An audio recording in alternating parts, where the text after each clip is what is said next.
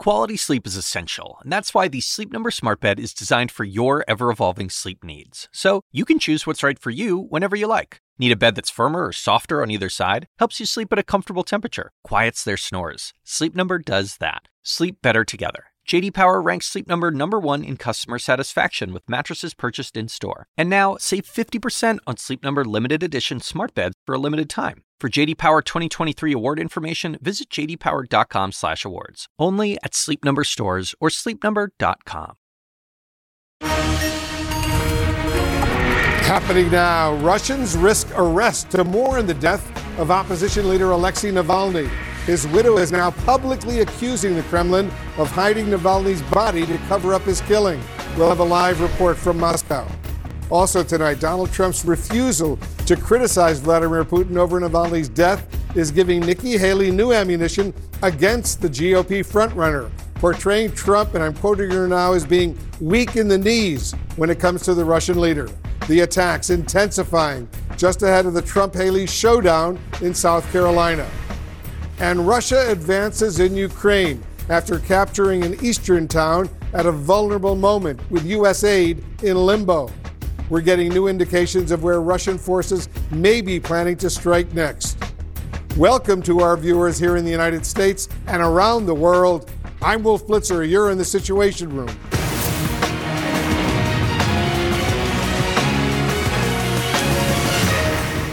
We begin with grief, anger, and unanswered questions surrounding the death of jailed Russian opposition leader Alexei Navalny. Three days after Navalny's death was announced, his family says authorities won't release his body for another two weeks. CNN's chief global affairs correspondent Matthew Chance is joining us live from Moscow right now. Matthew, tell us more about the investigation and the reaction to Navalny's death.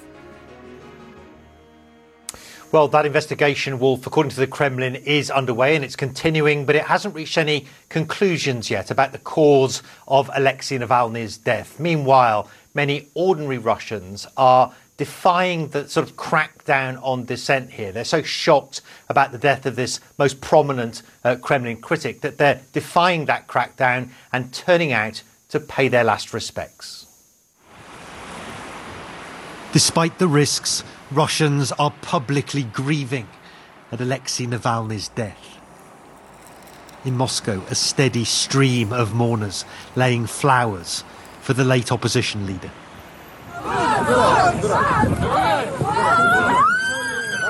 Across Russia, rights activists say hundreds have been detained for just this. My hero has died, this man told us. I grew up watching and learning from him, so it feels like a personal loss, he says. This woman tells us she desperately wants Russia to change.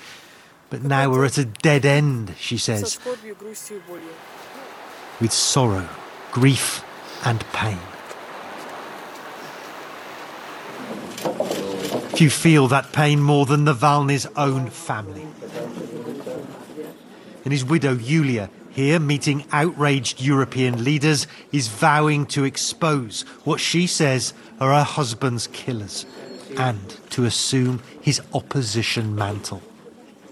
Я буду продолжать. I will continue Alexei Navalny's work. Продолжать бороться за нас. I will keep fighting for our country and I encourage you to stand by my side. Разделить не только горе. To share not only grief and the endless pain that has enveloped us and does not let go. Я прошу вас разделить со мной. I'm asking you to share my rage, anger, hatred for those who dared to kill our future.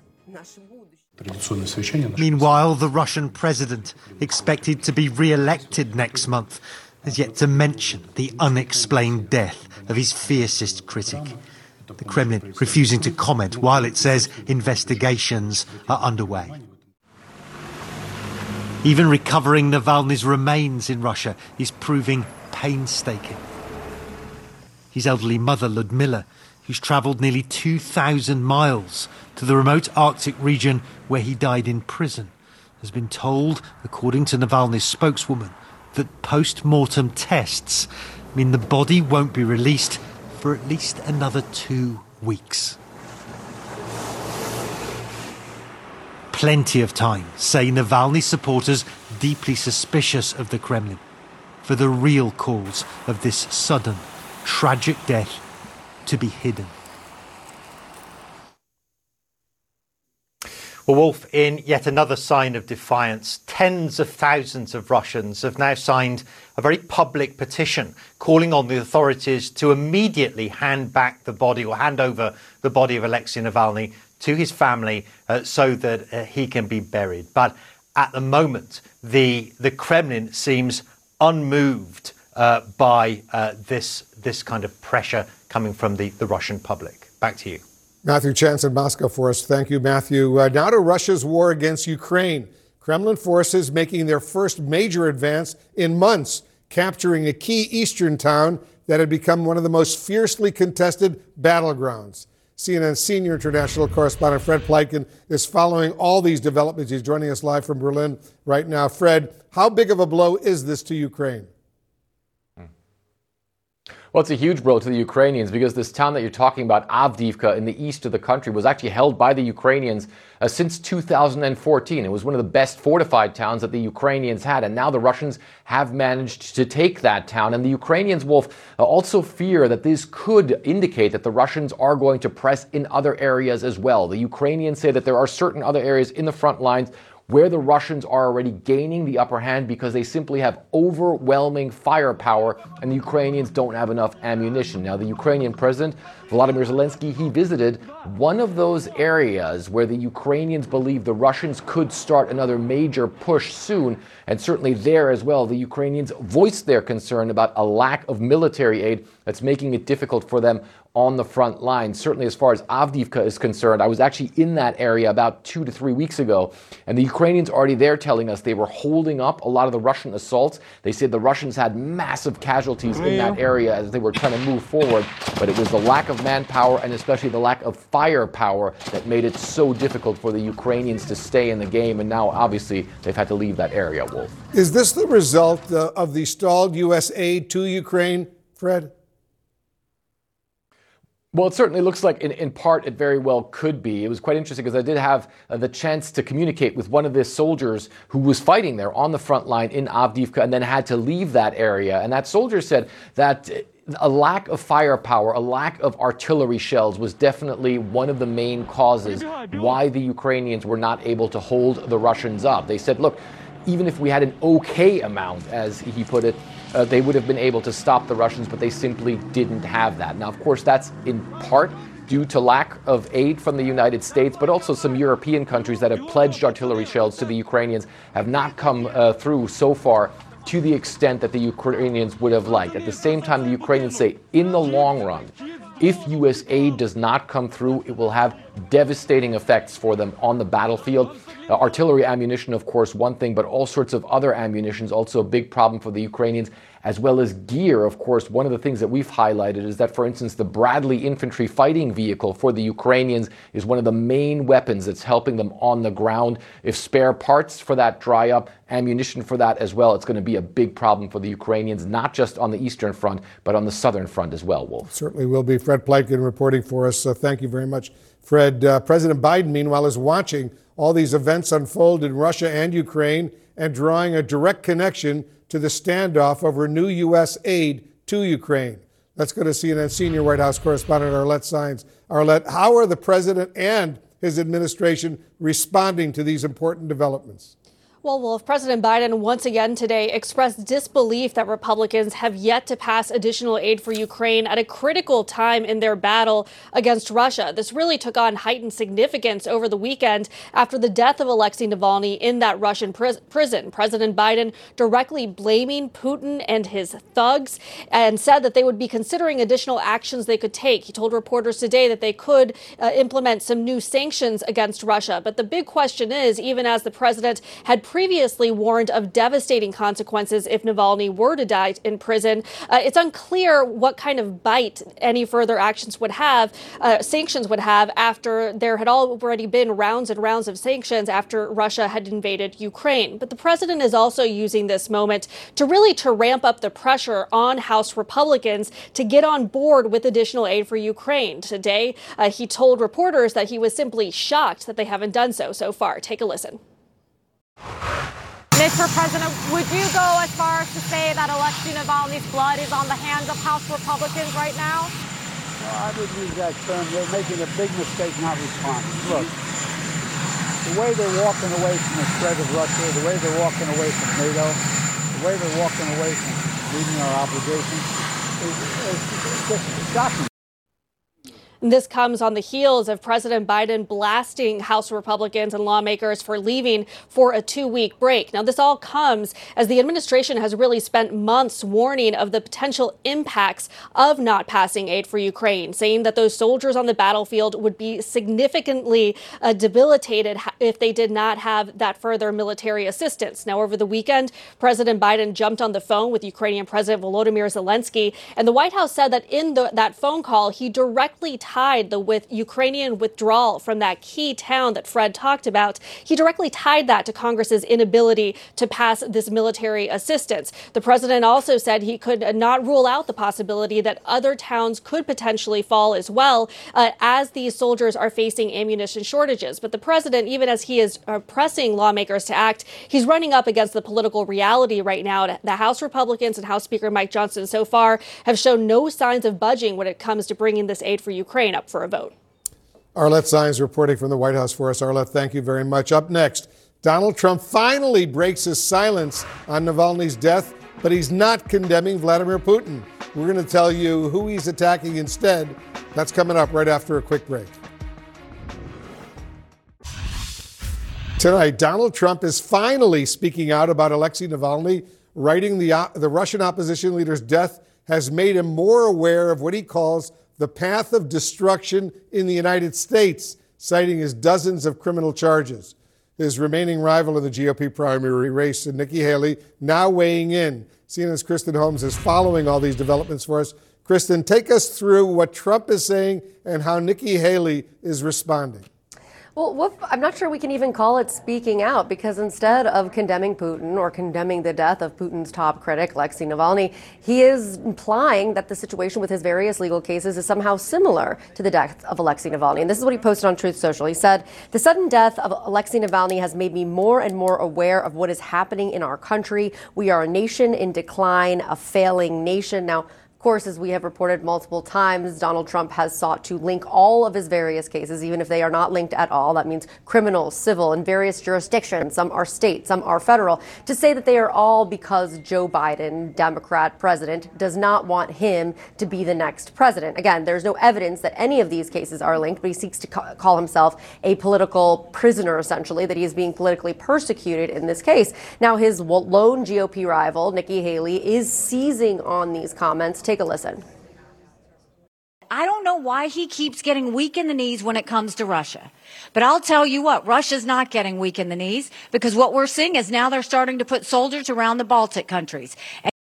Now, Wolf, it's unclear if these kind of jabs at Donald Trump are going to work at all. Keep in mind the next primary up is this weekend. It is South Carolina. And Donald Trump, by all polling that we've seen, is leading by double digits. He's actually only been in the state one time since New Hampshire. His team is that confident that he's going to take that primary, and they are that confident that he's going to eventually be the Republican nominee. Wolf? Kristen Holmes reporting for us. Thank you very much. Uh, joining us now, Republican strategist Shermichael uh, Singleton and Democratic strategist Maria Cardona. She's a CNN political commentator as well. Shermichael, let me start with you. Trump is baselessly claiming he's being politically persecuted like Navalny, won't condemn Putin for his death What's your reaction? Well, if I, I, reached out to some Republican activists at the base level in South Carolina with the primary coming up, and I wanted to get their opinions on what they're hearing uh, from likely GOP voters. And what one of the individuals told me is that they view Donald Trump's legal issues as being persecuted politically. The, re- the reality is that they see a 70, 70, 77 year old former president likely to spend the rest of his life in prison if he's found guilty on any number of these particular charges. And so the message uh, from Trump that I am a Navalny here, just like he was to Putin, I am to Biden, that has resonance with many of his voters. They see him through that lens. But I will add, politically speaking, uh, Wolf, the U.S.'s resolve is being tested geopolitically on a number of fronts right now. And regardless of the politics here, I think most Americans, 77%, want to support Ukraine. Many Americans want to continue uh, to support Israel. We need to figure out uh, the best approach and strategy moving forward to secure our standing in the world. You look at China and their BRICS system uh, attempting to push away the dollar internationally speaking. And so I think Americans want a leader that will best position the country moving forward for generations to come. And I think the president should speak, former president should speak to those things versus purely politics. Important point. Uh, Maria, uh, what is the lack of a direct response to Navalny's death from, from Trump and his comments on NATO, for that matter, tell you about how he would approach Russia down the road? You know, it's interesting that Nikki Haley says that Donald Trump is weak in the knees. He's not just weak in the knees, Wolf. He admires Putin, which is one of the reasons why he has not been able to denounce uh, Putin for his murderous act. And in fact, let's remember when there was the court hearing about presidential immunity, Trump's legal team was asked by a judge whether the president would have immunity if he had SEAL Team 6 go out and, and have his political opponent murdered, essentially. And his team said yes, that he would have immunity. So that's exactly what Vladimir Putin has done with immunity. And so I think that Donald Trump looks at that and says, I'm not only not going to say anything, I kind of admire the guy for what he's able to do. Let's remember that Donald Trump himself has said he's going to be a dictator on day one. We know he has dictator like not just desires, but he actually tried to overturn a fair and free election on January 6th. So to me, it is bone chilling, it is jaw dropping, it should not be surprising, but it should be yet another warning that Donald Trump and the White House will be an existential threat to the democracy and to the future of this country. You know, Shermichael, what's your reaction to the uh, uh, increasing intensity of Nikki Haley's condemnation of Trump on all these positions right now? And why aren't we hearing more along those lines from other Republicans? I mean, to, to answer the first part of the question, Wolf, I think she recognizes that South Carolina is a make it or break it for, for her. Uh, in my personal opinion as a strategist, I think the Republican primary was over after New Hampshire. Uh, at this point, uh, Nikki Haley, in the eyes of many Republicans uh, who support and back uh, the former president, she's become a nuisance candidate. Uh, there is a serious uh, percent of dislike among many voters when you ask them, what do you think about her? In the past, they would say, oh, she's bright, she's the future, she will have an opportunity in 2028. I'm not certain uh, that those uh, appeals, uh, that sentimentality still remains for her. And, and I would caution uh, the former governor to be very careful if she is looking four years into the future. Uh, now, to answer the, the, the latter part, uh, Wolf, I think that many Republican voters, for the most part, look at Donald Trump as being the individual who brings what they believe is their truth uh, to mainstream politics. He's brought a he's been a wrecking ball, if you will, to the political establishment. Whether we agree with the veracity of his claims or not, those of us in Washington, there are many Americans, 74 million of them who voted for him, do believe that to be the case. They view those of us on the East Coast as individuals who look down upon them. Uh, they view themselves as being a part of the losers in this game of winners and losers that continues to expand. And so I think that's what Donald Trump speaks to, and I think that's why we're seeing his prominence remain. You know, Maria, what did you make of uh, Trump unveiling a new uh, pair of sneakers, Trump related sneaker, gold sneakers, $400 a pair? Uh, that he's going to use, uh, obviously, to pay legal bills or whatever. Well, he certainly needs it because we know that he is in a hole by like hundreds of millions of dollars, and the RNC is not really in a position to continue to pay his legal bills. But to me, it shows both desperation as well as the gaudy nature of what he represents. Now, as kind of a shoe diva myself, when I looked at this, I said, This is yet another lawsuit in the making, Wolf. Christian Louboutin, who is a hugely famous top line designer of women's shoes, has a very, his, his shoes famously have a red sole. And he has been in some lawsuits before where the court at the European Union, the court in India have said this red sole is a trademark of this shoe designer, Christian Louboutin. So it would be really ironic for this thing that Donald Trump did in order to make money to pay his lawsuits to accrue yet another additional lawsuit that he's going to have to make money on. Yeah, his, his website says they're already sold Too out. Too much gold for me. let, us let, see what happens. All right, guys, thank you very, very much, uh, Maria Cardona, Shermichael Singleton. Uh, coming up, President Biden slams Congress for leaving town without approving a multi million dollar foreign aid package. We'll discuss the prospects of new aid ever being passed with a key member of the House Intelligence Committee. Stand by. You're in the Situation This podcast is supported by Sleep Number.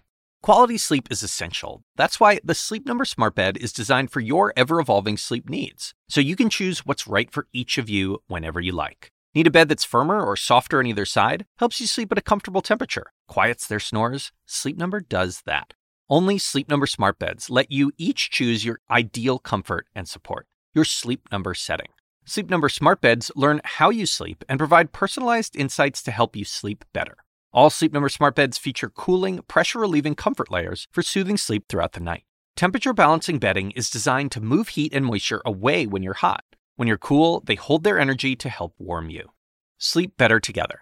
JD Power ranks Sleep Number number 1 in customer satisfaction with mattresses purchased in-store. And now, save 50% on Sleep Number limited edition smart beds for a limited time. For JD Power 2023 award information, visit jdpower.com/awards. Only at Sleep Number stores or sleepnumber.com. I'm Dr. Sanjay Gupta, CNN's chief medical correspondent. This week on Chasing Life, I'm a health reporter and have been for 15 years. And even I feel overwhelmed by some of the things I read about the stuff we're eating. My colleague Meg Terrell wanted to take a deep dive into something you've probably heard a lot about recently ultra processed foods. There is a lot to learn there, some fascinating stuff, and some of it is probably going to change the way you shop. Listen to Chasing Life, wherever you get your podcasts. Tonight, House Speaker Mike Johnson is facing growing criticism over his lack of action on new U.S. aid to Ukraine. The pressure clearly intensifying after the death of leading Putin critic Alexei Navalny and a significant new Ukrainian loss on the battlefield. Let's get an update right now from CNN's Melanie Zanona. She's joining us from Capitol Hill. So, Melanie, where you are, where do things stand? Well, the fate of Ukraine aid is really in the hands of Speaker Mike Johnson right now, but he has yet to reveal what he plans to do as his party remains fiercely divided over this issue. Remember, Speaker Mike Johnson is still very new to this job. He has mm. very little experience on the international stage. We're told that he's never even visited Ukraine as part of a congressional delegation or a oh. formal member trip. And he's also dealing with this right flank who is deeply opposed to additional Ukraine aid and have even threatened his speakership over the issue. But at the same time, there is a healthy contingent of House Republicans who do support additional money for Ukraine. And in private meetings, we're told that Speaker Mike Johnson has said that he understands the gravity of the situation and that he does want to address the issue in some way. But in the meantime, the pressure and criticism is really intensifying for Johnson, especially after the developments this weekend that you mentioned. Chuck Schumer, the Democratic leader, put out a statement just yesterday. I want to read you part of what he said. He said, Navalny's tragic death now makes it even more urgent for House Speaker Johnson to pass the National Security Supplemental.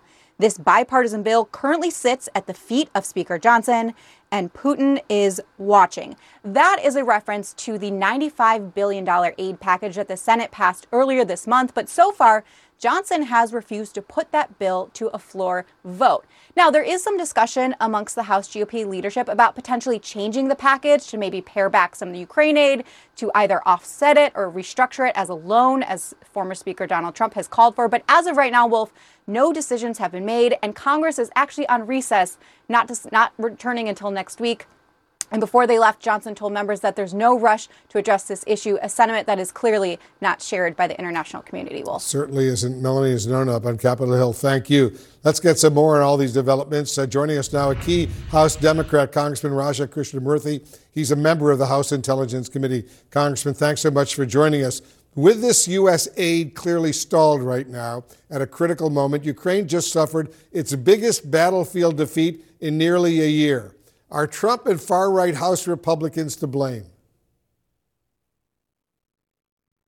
Yes, I think that right now what we're seeing is Trump railing against this Ukraine bill the same way that he did with the border security bill that was about to be passed out of the Senate.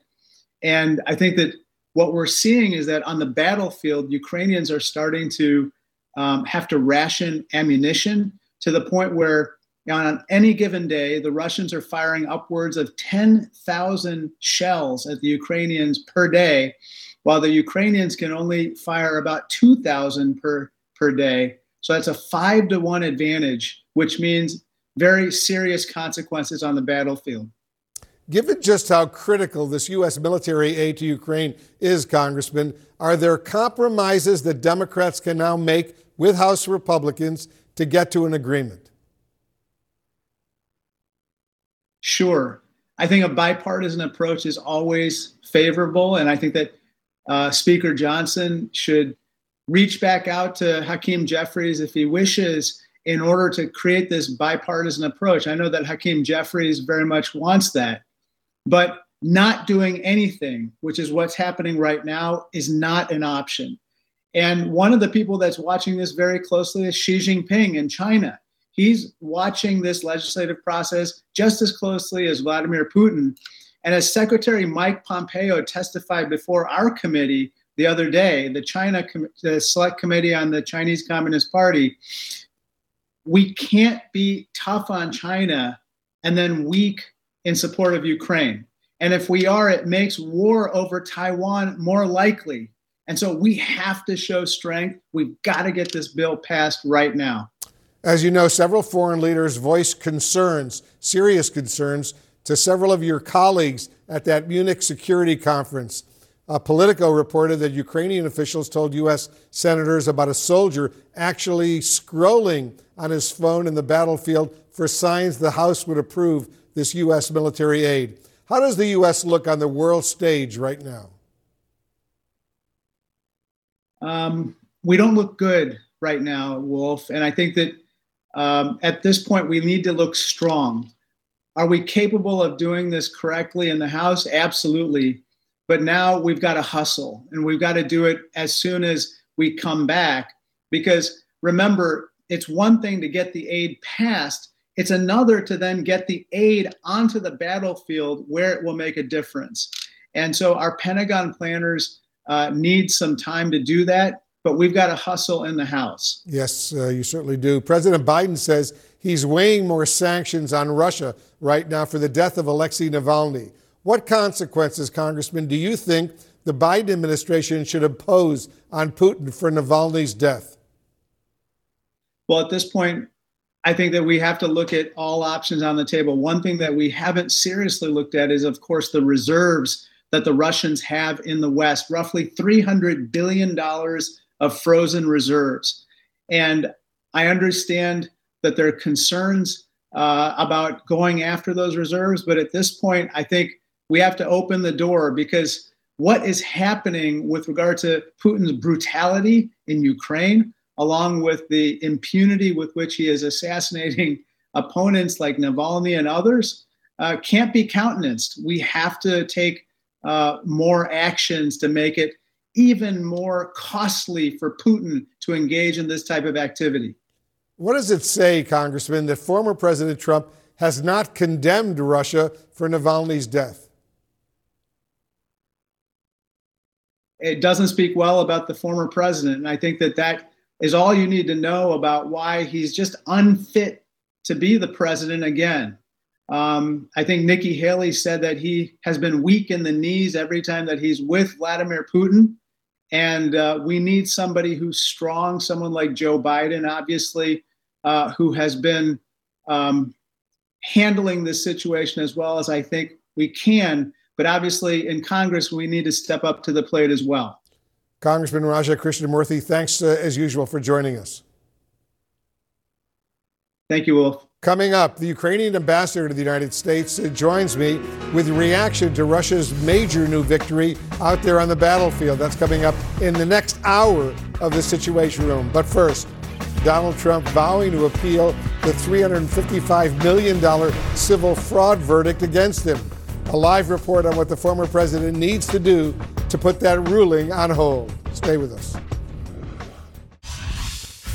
Another appeal looms for former President Trump and his legal team after a New York judge on Friday ordered Trump to pay $355 million for fraudulently inflating the values of his properties. CNN senior justice correspondent Evan Perez is joining us right now. He's got an update, he's got the latest. Evan, what are you learning? Well, Wolf, we don't know when the, the former president is planning to file an appeal. He's got 30 days uh, to uh, to notify the court that he is uh, filing that appeal. But the problem here is that uh, he's going to have to come up with some money uh, or uh, some property or something to to have a bond to secure that fund, th- those funds. we're talking obviously 355 million dollars in this judgment. There's also another uh, recent civil case that he lost uh, in the E. Jean Carroll case. Uh, the, similarly, uh, he hasn't appealed that one, so we don't know. Uh, he's about 20 days into into that case where he's supposed to appeal. So the, the question remains, you know, when are we going to see these appeals? And really, does the former president have the kind of assets, the, the money? Uh, he said in a in a deposition last year that he had about 400 million dollars in cash, or or that was liquid that he could have access to. It's unclear if that is accurate, Wolf, but uh, he's going to have to start showing up, uh, showing either some cash or uh, some of his assets to be able to secure a, a bond again to cover the costs of these uh, legal losses that he keeps incurring. Wolf? Evan Perez, thanks very much for that update. I want to bring in CNN senior law enforcement analyst Andrew McCabe and CNN legal analyst Norm Eisen. Uh, Norm, let me start with you. How do you think Trump is likely to fare on this appeal? poorly, Wolf. Uh, the judge backed up his legal findings of fraud by the Trump organization, Mr. Trump, and others with a mountain of evidence and very sound legal reasoning. Wolf, you can't say your home is about 30,000 square feet when it's about 10,000 square feet. And the same kind of disparities are found on Trump's uh, Seven Springs estate, Mar a Lago, 40 Wall Street, and on and on. The judge dropped the most controversial and problematic uh, finding uh, on uh, his final order, and that was the corporate death penalty, yanking the certificates of doing business in New York. What's left is bulletproof. Trump is going to lose this appeal, very likely. We will find out very, very soon. Andrew McCabe, Trump is attacking the judge and the attorney general uh, on, social, on social media, and he's writing this, and let me put it up on the screen. My financial statements were understated, not overstated. This all fit the fake narrative of the corrupt and many times overturned judge, in quotes, and the radical left, Soros backed slob of an attorney general. What do you think? Is it a good idea to launch these sorts of attacks when you're asking the court to review the decision? Well, Wolf, I think for any normal litigant, the answer is a resounding no. It's a it's a terrible idea to attack the judge uh, personally. It's a terrible idea to attack the attorney general personally. You should keep your your statements limited, if at if any at all, and keep them directed in, uh, you know, consistent with your legal arguments. But this is not a normal litigant, and we have to remember that what you're seeing on social media that's the political side of uh, Donald Trump's strategy. He knows how to use these opportunities, even staggering losses and massive financial liability. He knows how to use those things as an advantage in his political campaign to rally his supporters to maybe you know uh, uh, convince people to make donations to the campaign so he's absolutely going to market these things in a way that is completely divorced from reality the comments you made and uh, you reiterated in that posting are absolutely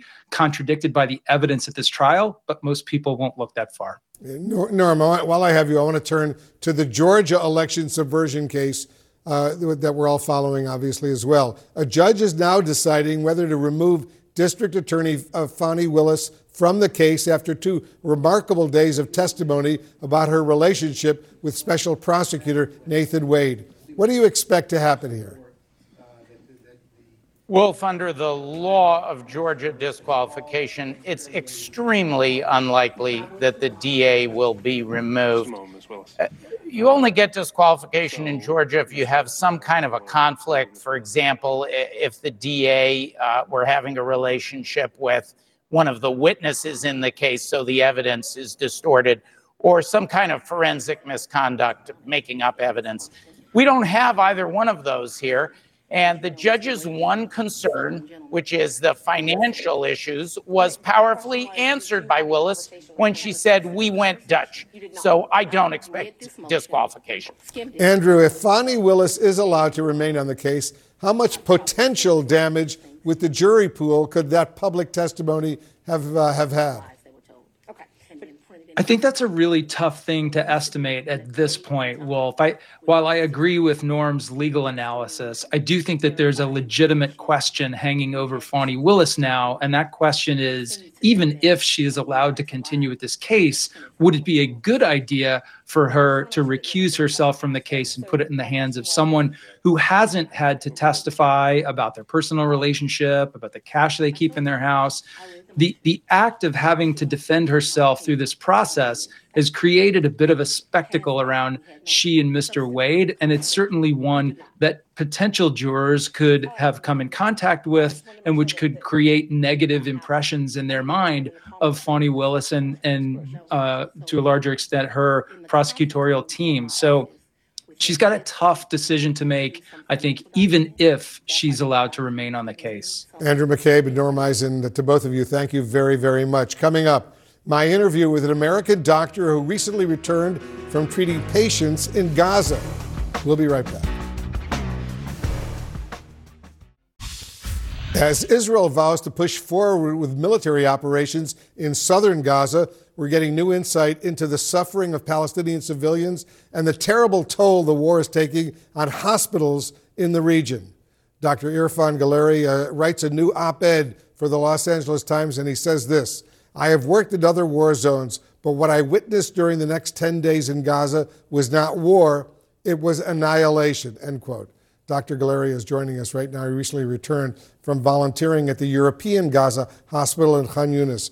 Dr. Galaria, thanks for all your important work. Thanks very much for joining us. Tell us what you saw when you were there. Uh, I know you were treating patients, including children.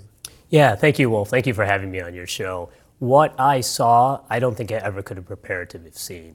Uh, what it was absolutely horrific and shocking. You know, it took me just a few minutes once I entered Rafah, Gaza, to recognize that what I had just passed through were what I felt were the gates of hell. What I saw was an unbelievable humanitarian crisis. I saw over 1 million people struggling to survive, trying to find shelter, food, drinking water. And what was haunting them throughout that evening and 24 7 were these drones. It sounds like a lawnmower or a weed whacker constantly hovering over them. And in the far distance, because we were in Rafah, most of the bombings were in Khan Yunis, in the far distance, we could hear bombs dropping. And that was my introduction to Gaza. I know you have four children, but you treated a lot of children uh, at that European hospital. It's run by the European Union, very important hospital in Gaza. What was it like? T- talk a little bit about that, because we see those pictures, and you, you shared with us some pictures as well. We'll show our viewers. Sure. Yeah, I actually worked at the European Gaza Hospital for about eight or nine days, and I li- literally lived in it, and I slept on the floor of the holding area in my sleeping bag because there was no other place for me to me to stay. There wasn't even a little bed you could sleep in. No, there, there was not. It, to understand the hot, let me uh, explain the hospitals for you. To you'll understand the situation. As you approach the hospital, it is surrounded by tents, maybe ten thousand people. They're clustering around it hoping that it will serve as sort of a safe zone for them. And this humanity is literally spilling into the halls uh, and corridors of the hospital. So anywhere you walk, the, the hallways are limited to a narrow single file passageway. And either side, you see blankets hang, hanging from the ceiling to corner off and create little secluded private areas for families. This is a hospital that's designed to host maybe 300 patients, and they estimate there's over 1,000 patients. And the staff themselves live in the hospital. They too are homeless. Many of them actually uh, are living without their families because they, while they were working in their hosp- hospital, their homes were bombed, and they're now living alone. It's, it's interesting because in your article you write about how you stopped keeping track of how many orphans you were operating on. Talk a little bit about that. Yeah, it was very difficult. And the story that I saw, the story that I heard over and over again, were that homes were being bombed, families were being destroyed. And as a father of four, it was very difficult to see these children being brought back to the operating room. In particular, they had no one by their side to provide them with any comfort. Oftentimes, when we took care of these children, there was no pain medication to provide for them to even give them comfort in that circumstance. So it was very difficult to witness that. So, uh, what, what, do they need most right now the, the, at, at, these hospitals? And you were there. You spent some quality time there. Very painful, very dangerous situation. I'm sure your family back here in Virginia must have been so nervous, worried about you. But what are, what are the most important requirements that these people at the hospital need to save lives? I, I think the most immediate or pressing need is a ceasefire. There needs to be a stop on assaults on healthcare facilities and healthcare providers, but specifically, the constant bombardments and attacks need to end. That's creating a massive humanitarian crisis. You know, Wolf, to really understand this, uh, you have to see what we saw. As we were driving to Rafah, there were rows of trucks with humanitarian aids sitting parked on the sides of the roads waiting to get in. You know, a very interesting and telling stat was before this war even happened, there were about 500 to 600 trucks and, of aid trucks that would enter the country. That's how dependent they were on aid. Following this war, less than 100 trucks now enter on a daily basis. Dr. Irfan Galaria, thanks for all your important work. Thanks very much Thank you. for joining us. We'll stay in close touch with you. I appreciate this opportunity. Thank you. Appreciate you. Thank you very much. And coming up, we'll have more on our top story new fallout across the world right now, including right here in the United States, to the death of the Russian opposition leader Alexei Navalny. Stay with us. You're in the situation. I'm Ina Garten. Welcome to Be My Guest, the podcast. One of the best gifts you can give friends is spending time together. But what's even better than that? Cooking with them. On Be My Guest, the podcast, new friends and old stop by my barn for some conversation and great cooking. We talk about food, life, and everything in between. Listen to Be My Guest, the podcast with me, Ina Garten, and join us wherever you get your podcasts.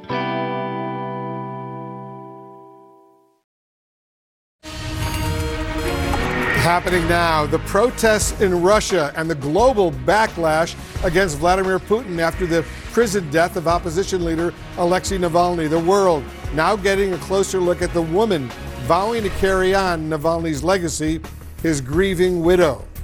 Also tonight, a fiercely contested Ukrainian town falls to Russia, the most significant advance for Kremlin forces in months. I'll get reaction from the Ukrainian ambassador to the United States. She's joining us live this hour. Plus, sources now t- tell CNN that Vice President Kamala Harris is seeking a more assertive role in the 2024 campaign as she faces pressure from fellow Democrats to shake up President Biden's reelection bid. Welcome to our viewers here in the United States and around the world. I'm Wolf Blitzer. You're in the Situation Room.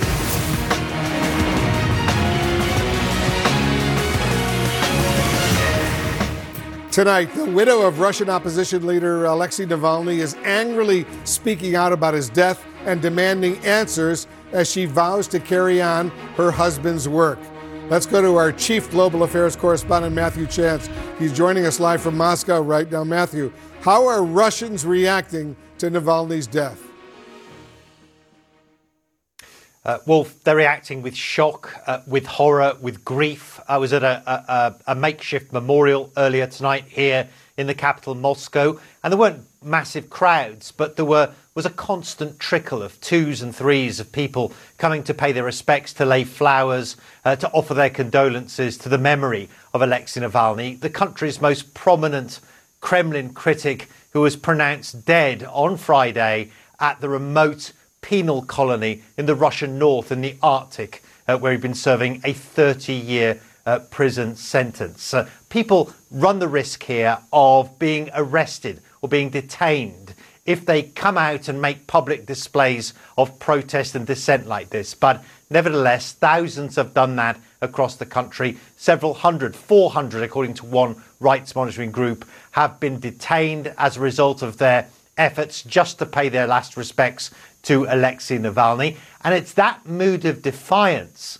that the widow of uh, Navalny, Yulia Navalnaya, um, touched on when she made an address on the social media platform X um, earlier today when she said she would uh, expose the people who she said killed her husband, Alexei Navalny. She said she would assume the mantle, essentially, of his opposition activities and continue his, his work. And, he, and she appealed to the Russian people to back her in that effort. Take a listen to what Yulia Navalnaya had to say. I call upon you to share not only grief and the endless pain that has enveloped us and does not let go. I'm asking you to share my rage, anger, hatred for those who dared to kill our future. I address you with Alexei's own words, in which I believe very much. It is not shameful to do little, it is shameful to do nothing. It is a shame to let yourself be intimidated. Right, well, those strong words from Alexei Navalny's widow. The Kremlin, though, has been pretty tight lipped, saying an investigation is underway into what caused the death of Alexei Navalny. But in, in, until the results of that have, have been forthcoming, it says it won't comment. Matthew Chance reporting from Moscow for us. Matthew, thank you. Uh, now let's get more on Navalny's widow and how she's carrying on her husband's fight against Vladimir Putin. CNN's Brian Todd is looking into this for us. Brian, she has already begun clearly to publicly attack him. She has, Wolf, in addition to saying flat out that Vladimir Putin killed her husband, Yulia Navalny now says she will continue with her husband's cause. The key questions can she do that effectively and can she survive? She's been through it all with him, from marching in the streets, getting arrested herself, to his final seconds of freedom three years ago before he was taken into custody for the final time but she has never been out front until now. By killing Alexei, Putin killed half of me, half of my heart, and half of my soul. But I still have the other half, and it tells me that I have no right to give up. I will continue Alexei Navalny's cause. 47 year old Yulia Navalnaya, Alexei Navalny's widow. Can she now effectively lead Russia's opposition? Now that he is gone, I think the only person who could potentially carry on his legacy is his wife. She has long avoided the spotlight, supporting her husband's campaigns, but not leading rallies or making videos. The fact that she has now affirmatively picked up the mantle is a remarkable turnaround from where she has stood for the last 15 years. In the days since his death, she has recorded the video address, made public appearances, and met with world leaders in Europe. She uh, was intimately involved in, uh, uh, in her husband's work. She was a very close uh, partner with him. I think she understands what it was that Alexei Navalny did as well, if not better than anyone. She certainly knows the dangers of the job, enduring her husband being poisoned and almost killed in 2020, getting him flown out of the country for treatment, at his bedside during their 20th anniversary, and flying back with him to Russia, knowing that he would surely face arrest or worse. After police took him away in 2021 with the crowd chanting her name, she was defiant. I am not afraid, and I call on you to not be afraid. Shortly after that, at a court hearing, Alexei Navalny looked at his wife and drew the shape of a heart on the glass of the dock. When her husband died, she hadn't seen him in two years. His last message to the world was this Valentine to her quote, I feel that you are with me every second. Her first post after his death I love you. But after years of living in Europe, would she dare go back to Putin's Russia? Э, if she does this in Russia, she will have a high chance of ending up where her late husband ended up. Others say Putin could come after her even if she stays abroad.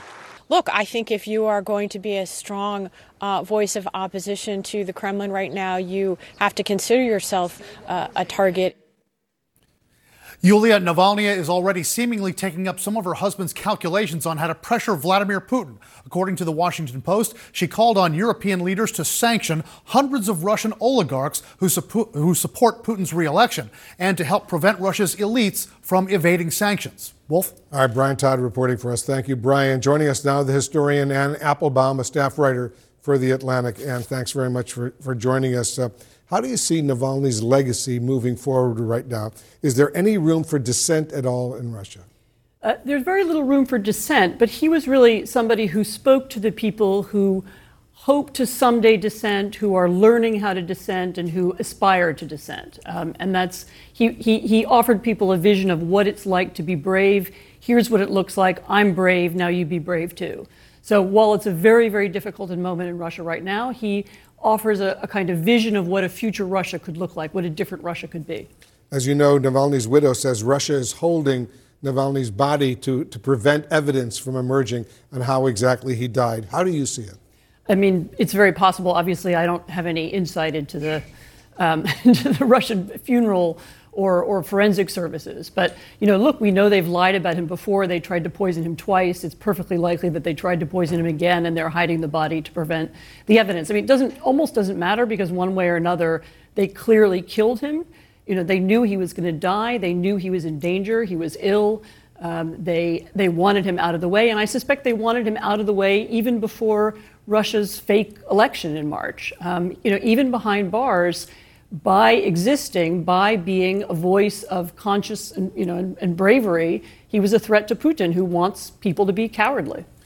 He really feels, I'm sure uh, Putin feels emboldened right now going into that so called election in Russia right now, given uh, that uh, Alexei Navalny is now gone, his chief opposition uh, in, in Russia right now, and the fact that his troops are making significant gains on the battlefield in Ukraine right now?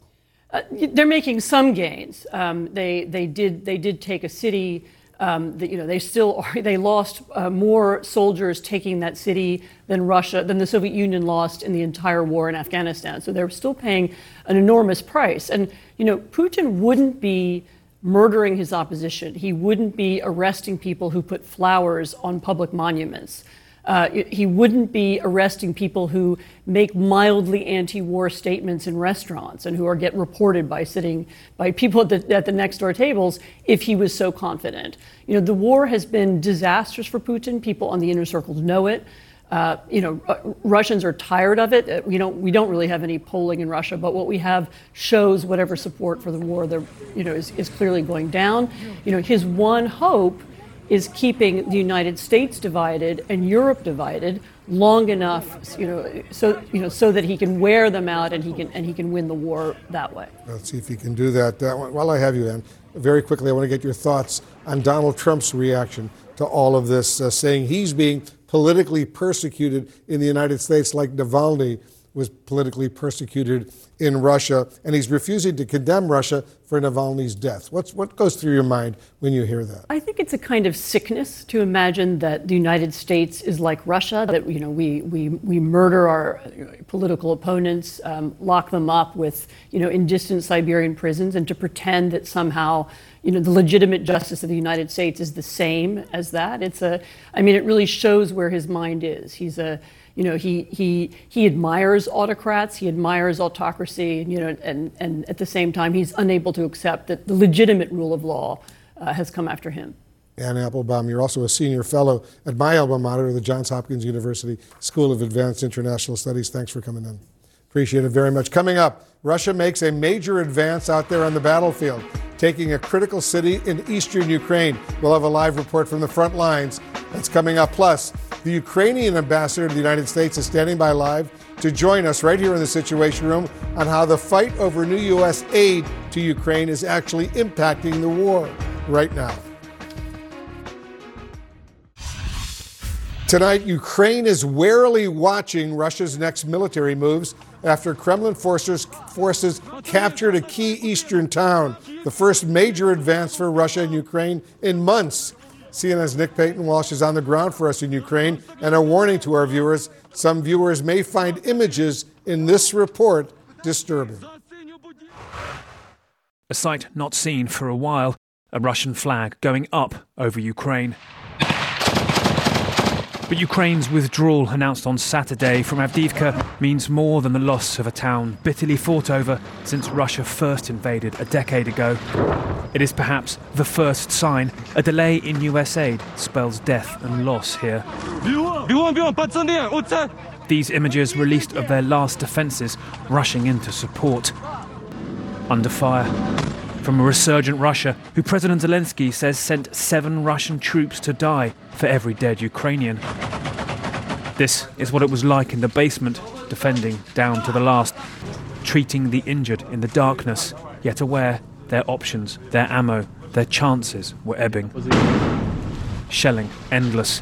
It spoiled my drink, this soldier complains спортили мені. Ну. A commander clear Monday why this happened. Вони заходили, заходили по чуть, заходила група, наприклад, там. We didn't have enough people, he says. We didn't have enough shells.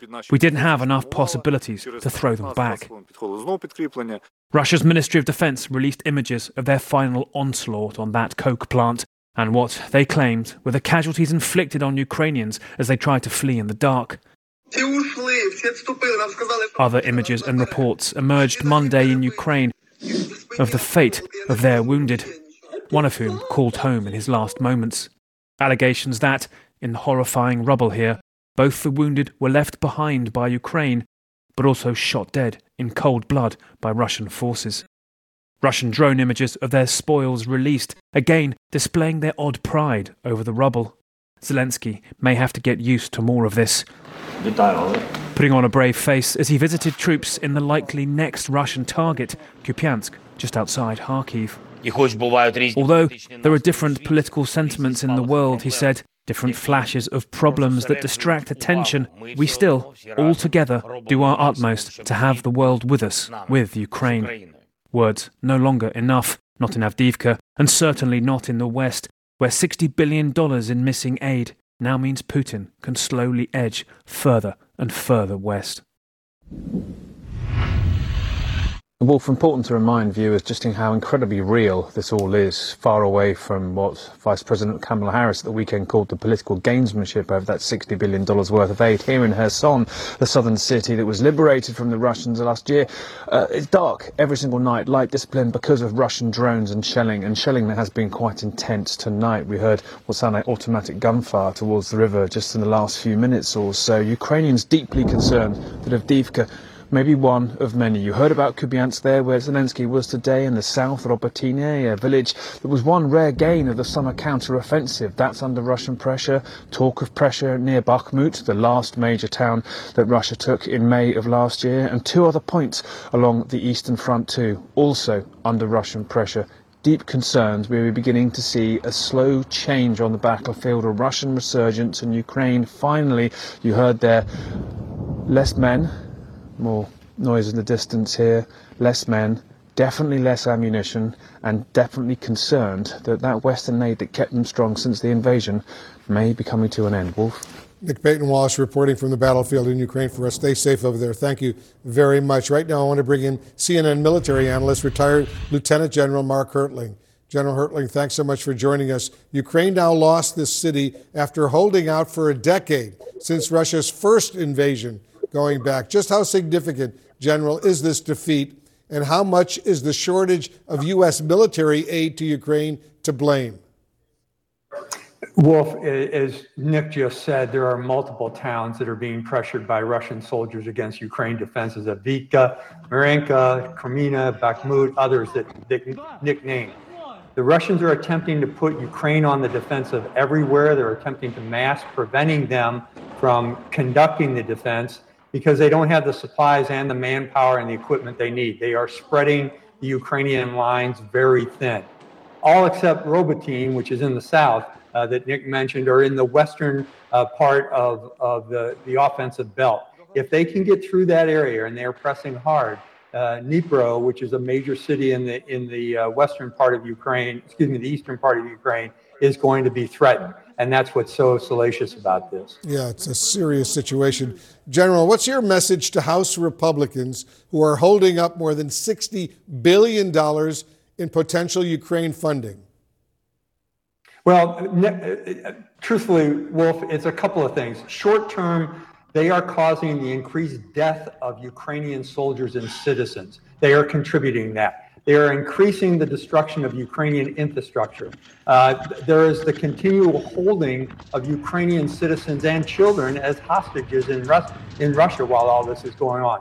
But it, as you said earlier in the show, it's an emboldening of Putin and Russian leaders. It has given Putin a second win. And if these funds are continued to be hold, uh, held by Congress, it's going to contribute to a long-term increasing dangers to other countries in the Europe and it's going to cause increased U- U.S. defense spending eventually and potential conflict for U.S. soldiers.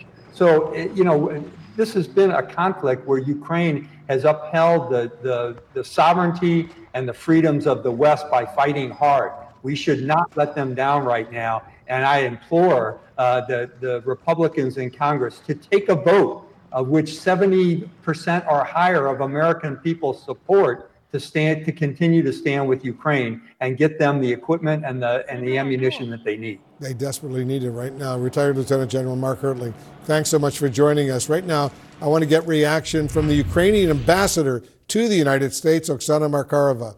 Ambassador, thank you so much for joining us at this critically important moment. How much momentum does Putin now have with this big win in Avdiv- Avdiivka? Thank you, Wolf, for having me. Well, it's uh, I wouldn't call it a win because they didn't take the city; they they just destroyed the city as they do with all of our towns and cities uh, during this horrible, aggressive, genocidal war.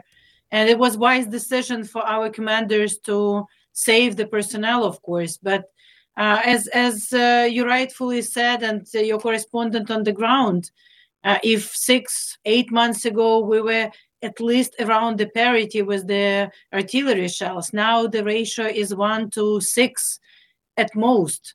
So um, uh, look, you know, nothing changed. Ukrainian people are as motivated. Our brave defenders are as brave. As we discussed with you in the studio previously a number of times, it's just a function of weapons. If we can have more weapons now, if we can double down on our efforts, not only we will continue holding the lines, we will continue liberating the land and freeing those Ukrainians who suffer as we speak because they are tortured and killed everywhere. But um, you know, it is a pivotal moment, and uh, we have to double down. We have to get more in order to be able to save lives. And frankly, not only for Ukraine, we have to be able to win. We cannot allow Putin to advance in Ukraine and advance in the minds of the people uh, in Russia and outside of Russia that autocracies are stronger than democracies. We should prove that we are stronger.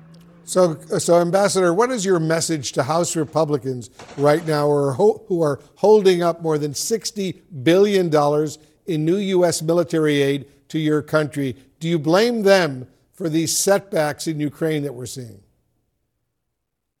Well, there is only one here to blame. It's Putin and Russians who started this aggressive war 10 years ago, exactly today, and who restarted it two years ago. And my message uh, to all Americans, whether Republican or Democrat, well, first of all, thank you. Thank you for standing with us all this very difficult two years. And the second message is this is the time to stay the course. This is the time to double down. Look, everything you helped us with during the two years really worked. We liberated 50% of the territories. We liberated the Black Sea we are moving ahead in rebuilding Ukraine and we can do it together.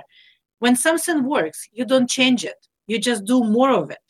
And it's time to actually provide us with more help, which we use very transparently and very efficiently, and which will bring peace closer and which will allow all of us to stop Putin while it's still in Ukraine and not to allow him to start and spread this war where Ukrainian, uh, not only Ukrainian, but American soldiers will have to fight defending the NATO allies. We still are not asking the boots on the ground. We only ask for weapons and financial resources in order to fight an enemy who 70% of Americans consider either an enemy, Russian country, or unfriendly country. So I, I, I know that American people support us we just have to start taking the decisions and and uh, and win. It's a critically important moment right now. Ambassador Oksana Markarova, thanks as usual for joining us, and good luck to you. Good luck to all the people of Ukraine. God bless you, Wolf. Just ahead, new CNN reporting going inside the Biden campaign right now with new details on who is ramping up efforts to go from the shadows and into the spotlight. Stay with us. More information coming up right here in the Situation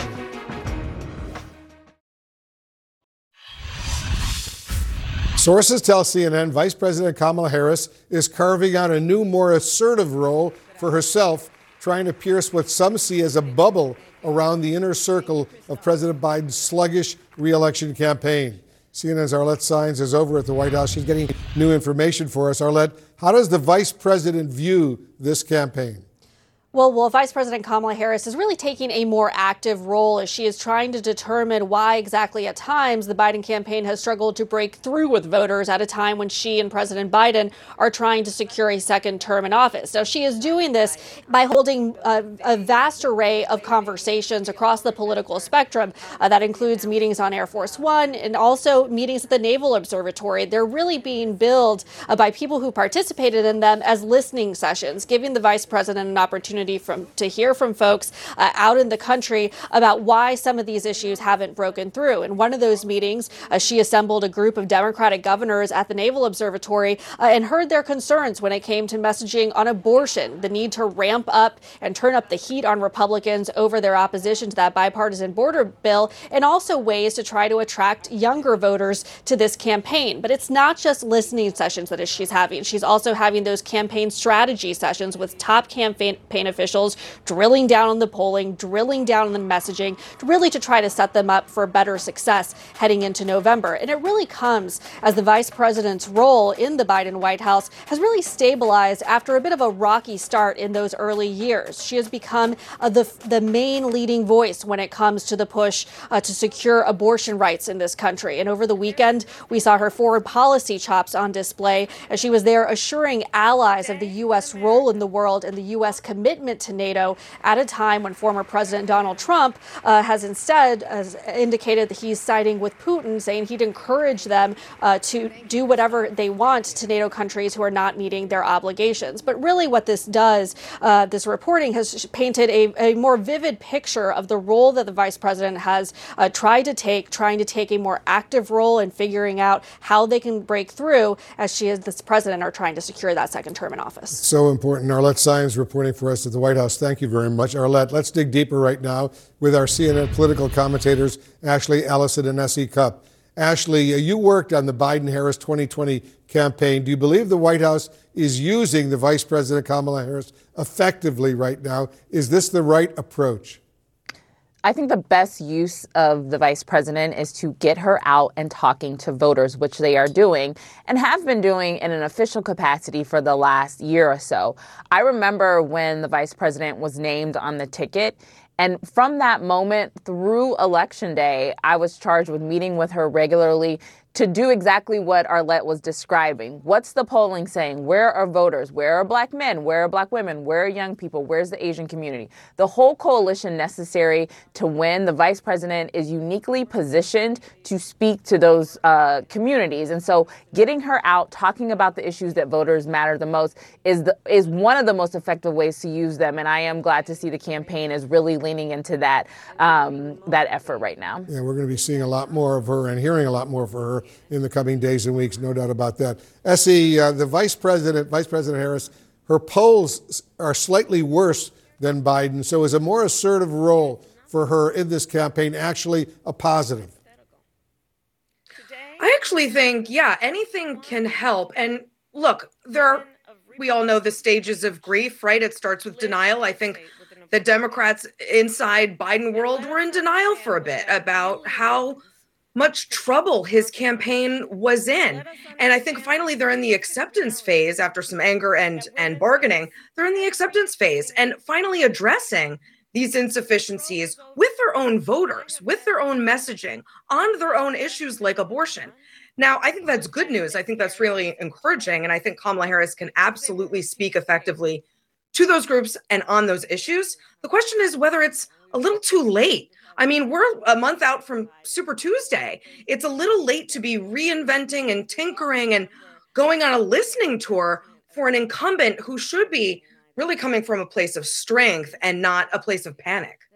Ashley, uh, CNN's uh, Edward Isaac Dovere reports on a meeting that Vice President Harris hosted with six Democratic governors. He writes this, and I'm quoting him now What they are seeing in Biden's campaign, they told Harris, does not look like the path to victory, and they were eager to see changes.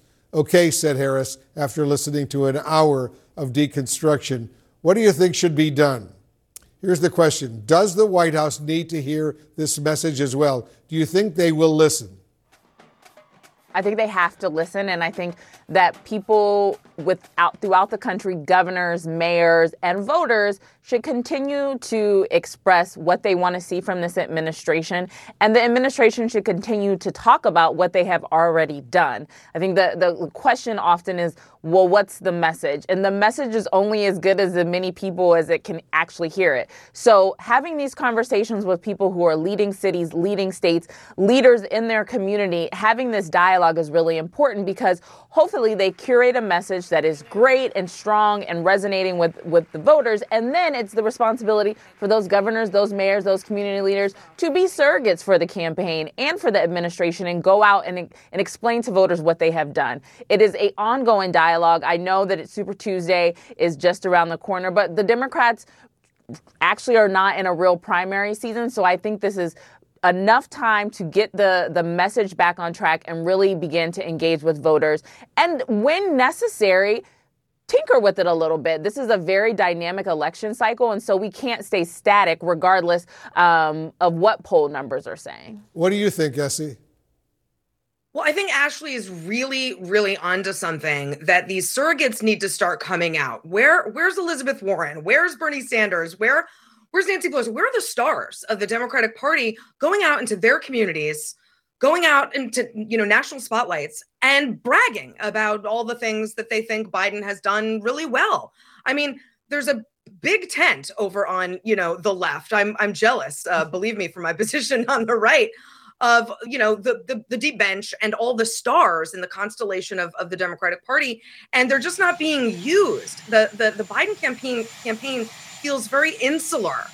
And again, that felt a little bit like denialism at first, but you know, we're we're in the swing of the campaign now. It's time to get everybody out and singing his praises. We shall see. Uh, Essie Cupp and Ashley Allison, to both of you, thank you very much. Up next, the clock is ticking for Donald Trump to appeal the latest court decision against him. We'll go through his options for trying to get out of that huge $355 million penalty he's now facing. Former President Trump and his legal team are looking to appeal his latest $355 million legal blow in the New York civil fraud trial. This, as Trump waits for the U.S. Supreme Court's review of his claim that he has absolute immunity from prosecution. Let's bring in CNN senior legal analyst Elie Honig. Elie, uh, what comes next for the former president after this massive judgment against him? Well, Wolf, the first thing that Donald Trump has to do is post a bond. Now, that does not mean that he has to post the full amount, $350 million plus, in cash. Usually a bond is either worked out between the parties or the judge will order it. There typically will be some cash component, but you can usually secure the rest of it by posting a deed to property or other values like that. Once Donald Trump posts the bond, he can then appeal. He has a right to appeal to the mid level New York State Appeals Court. And then if he loses there, he can try to get it up to the highest level New York Appeals Court, but they don't have to take the case. But one thing to know when this appeals process is all over, whatever dollar amount comes out of this, that is not optional, that is not negotiable. Donald Trump will have to pay that. When do you expect Trump will file his appeal? And how likely is that uh, that this decision will be reversed or even reduced? So he has 30 days to file the appeal. Of course, he has to get the bond in place first. I think his chances of succeeding on appeal are low because a party that loses a lawsuit like this does not win on appeal by saying, well, the judge should have ruled in our favor. The judge should have credited my evidence, my witnesses. What you have to show is some sort of procedural or structural or constitutional error. And to that end, Wolf, if you look at the judge's ruling, he really sort of appeal proofs it. He says that much of what he's doing is based on his own own assessment of the credibility of the witnesses, of the strength of the evidence, and it's really hard to overturn a verdict on that basis. We're awaiting, as you know, Elie, two very important decisions from the U.S. Supreme Court. First, we could hear from the court at any time on whether they will take up Trump's immunity argument. What are the stakes with that? Yeah, the stakes are enormous here. This goes to Jack Smith's federal prosecution in Washington, D.C. Two things. First of all, if the court takes this, it will be one of the most important decisions they've rendered. It goes to constitutional powers of the presidency, executive powers. separation powers. And on a practical level, Wolf, if the Supreme Court declines to take this case, it'll go back to the trial court, and I think we are very likely looking at a trial date late spring or early summer. But if the Supreme Court takes this case, Wolf, that's going to add several months onto the timeline and gives us a real possibility that this case will not be able to be tried before the election. And the uh, Supreme Court uh, justices could announce their decision on the Trump Colorado ballot case as early as this week. Uh, what are you looking for there? Yeah, I don't think there's too much mystery left in which way this one's going to go, having listened to those arguments a couple weeks ago. I think it's very likely the Supreme Court reverses Colorado and puts Donald Trump back on the ballot. And timing wise, we never know when the Supreme Court's going to act, but we have a pretty good hint here because Colorado is slated to vote on Super Tuesday, March 5th. And I think the Supreme Court has to be aware of that and has to understand that the voters of Colorado need to know before then whether he is disqualified or not. So I do look for a ruling some point in the next couple weeks. We are all on high alert for both of these cases. We certainly are. Very quickly, I want to get to the Georgia election subversion case. Elie, a judge is now deciding whether to remove District Attorney Fani Willis from the case. What do you expect to happen here? Well, Wolf, I think there's been a lot of questionable ethical conduct by Fani Willis uh, throughout this case, even before this whole scandal came up. But I don't know that I saw the defendants, the people challenging Fani Willis, show the sort of specific financial conflict of interest they would need to show in order to justify her disqualification. Important to know, though, there are proceedings happening this week. Some of them will be behind closed doors, so we're not going to have all the information. I think it's possible Fani Willis gets removed based on a conflict of interest but I would be surprised if that's the outcome. We will see soon enough. Uh, Elie Honig, thank you very much. Coming up, victims of an Israeli airstrike are rushed to a hospital in central Gaza, many of them children. We're going to show you the deadly aftermath. All right, just into CNN. The United States has proposed a United Nations Security Council draft resolution calling for a temporary ceasefire in Israel's war against Hamas and warning against an Israeli ground incursion into Rafah. This, as Palestinian health officials say, at least 18 people were killed in an Israeli airstrike in central Gaza, most of them children. CNN's Jeremy Diamond has the story for us. We want to warn our viewers this report contains disturbing images. One after another, after another, after another. The victims of the latest Israeli airstrike flood into this hospital in central Gaza. They're mostly children.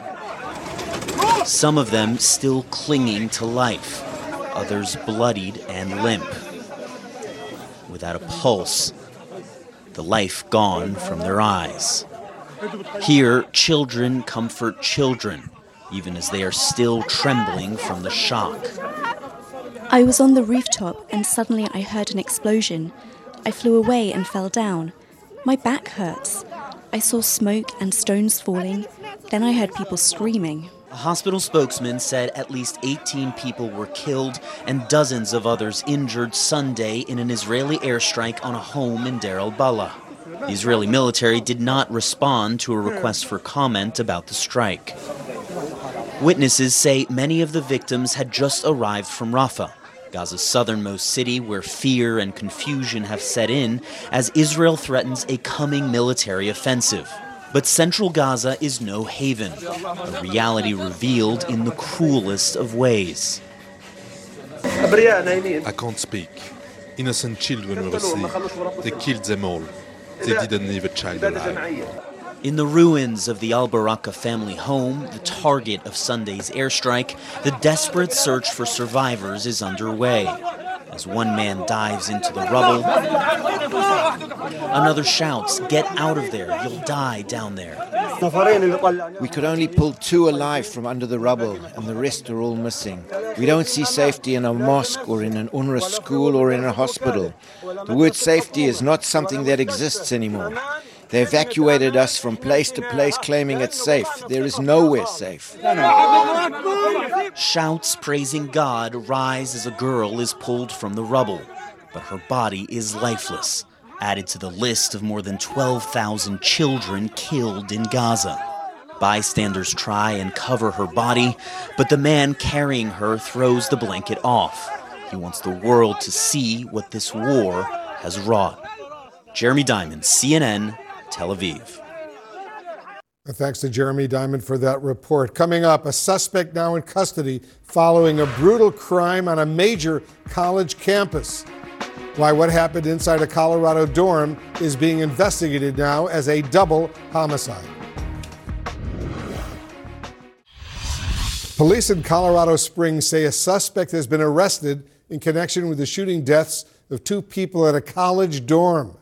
CNN's Lucy Kafanov is joining us live from Denver right now. Lucy, what do we know about the suspect and the investigation into why this happened?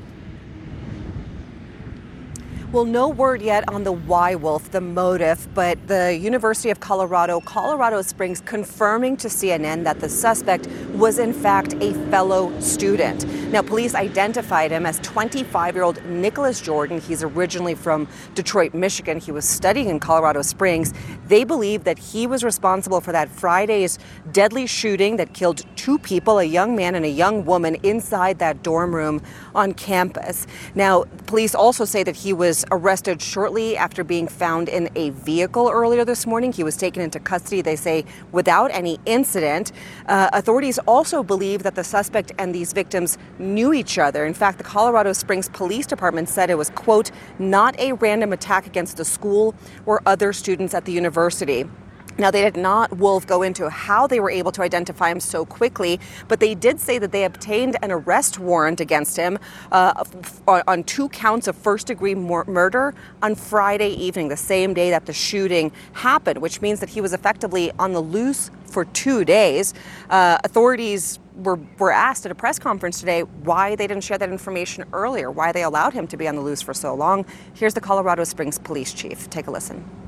I have to really balance what what we provide to the community with public interest and public public trust and the safety of the public. And I fully understand that, but the investigation has to be able to move forward and, and our goal is while ensuring that public safety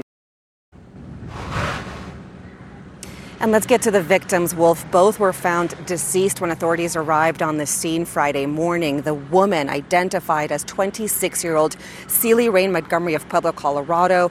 The man, 24 year old Sam Knopp of Parker, Colorado, a, a student, a beloved student, a musician both now dead in this tragedy. Wolf. Lucy Kafanov reporting for us. Lucy, thank you very much. The news continues next, right here, CNN. When you work, you work next level. And when you play, you play next level. And when it's time to sleep, Sleep Number smart beds are designed to embrace your uniqueness, providing you with high-quality sleep every night.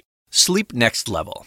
JD Power ranks Sleep Number number 1 in customer satisfaction with mattresses purchased in-store. And now, the Queen Sleep Number C4 smart bed is only $1,599. Save $300 for a limited time, only at Sleep Number stores or sleepnumber.com. Prices higher in Alaska and Hawaii.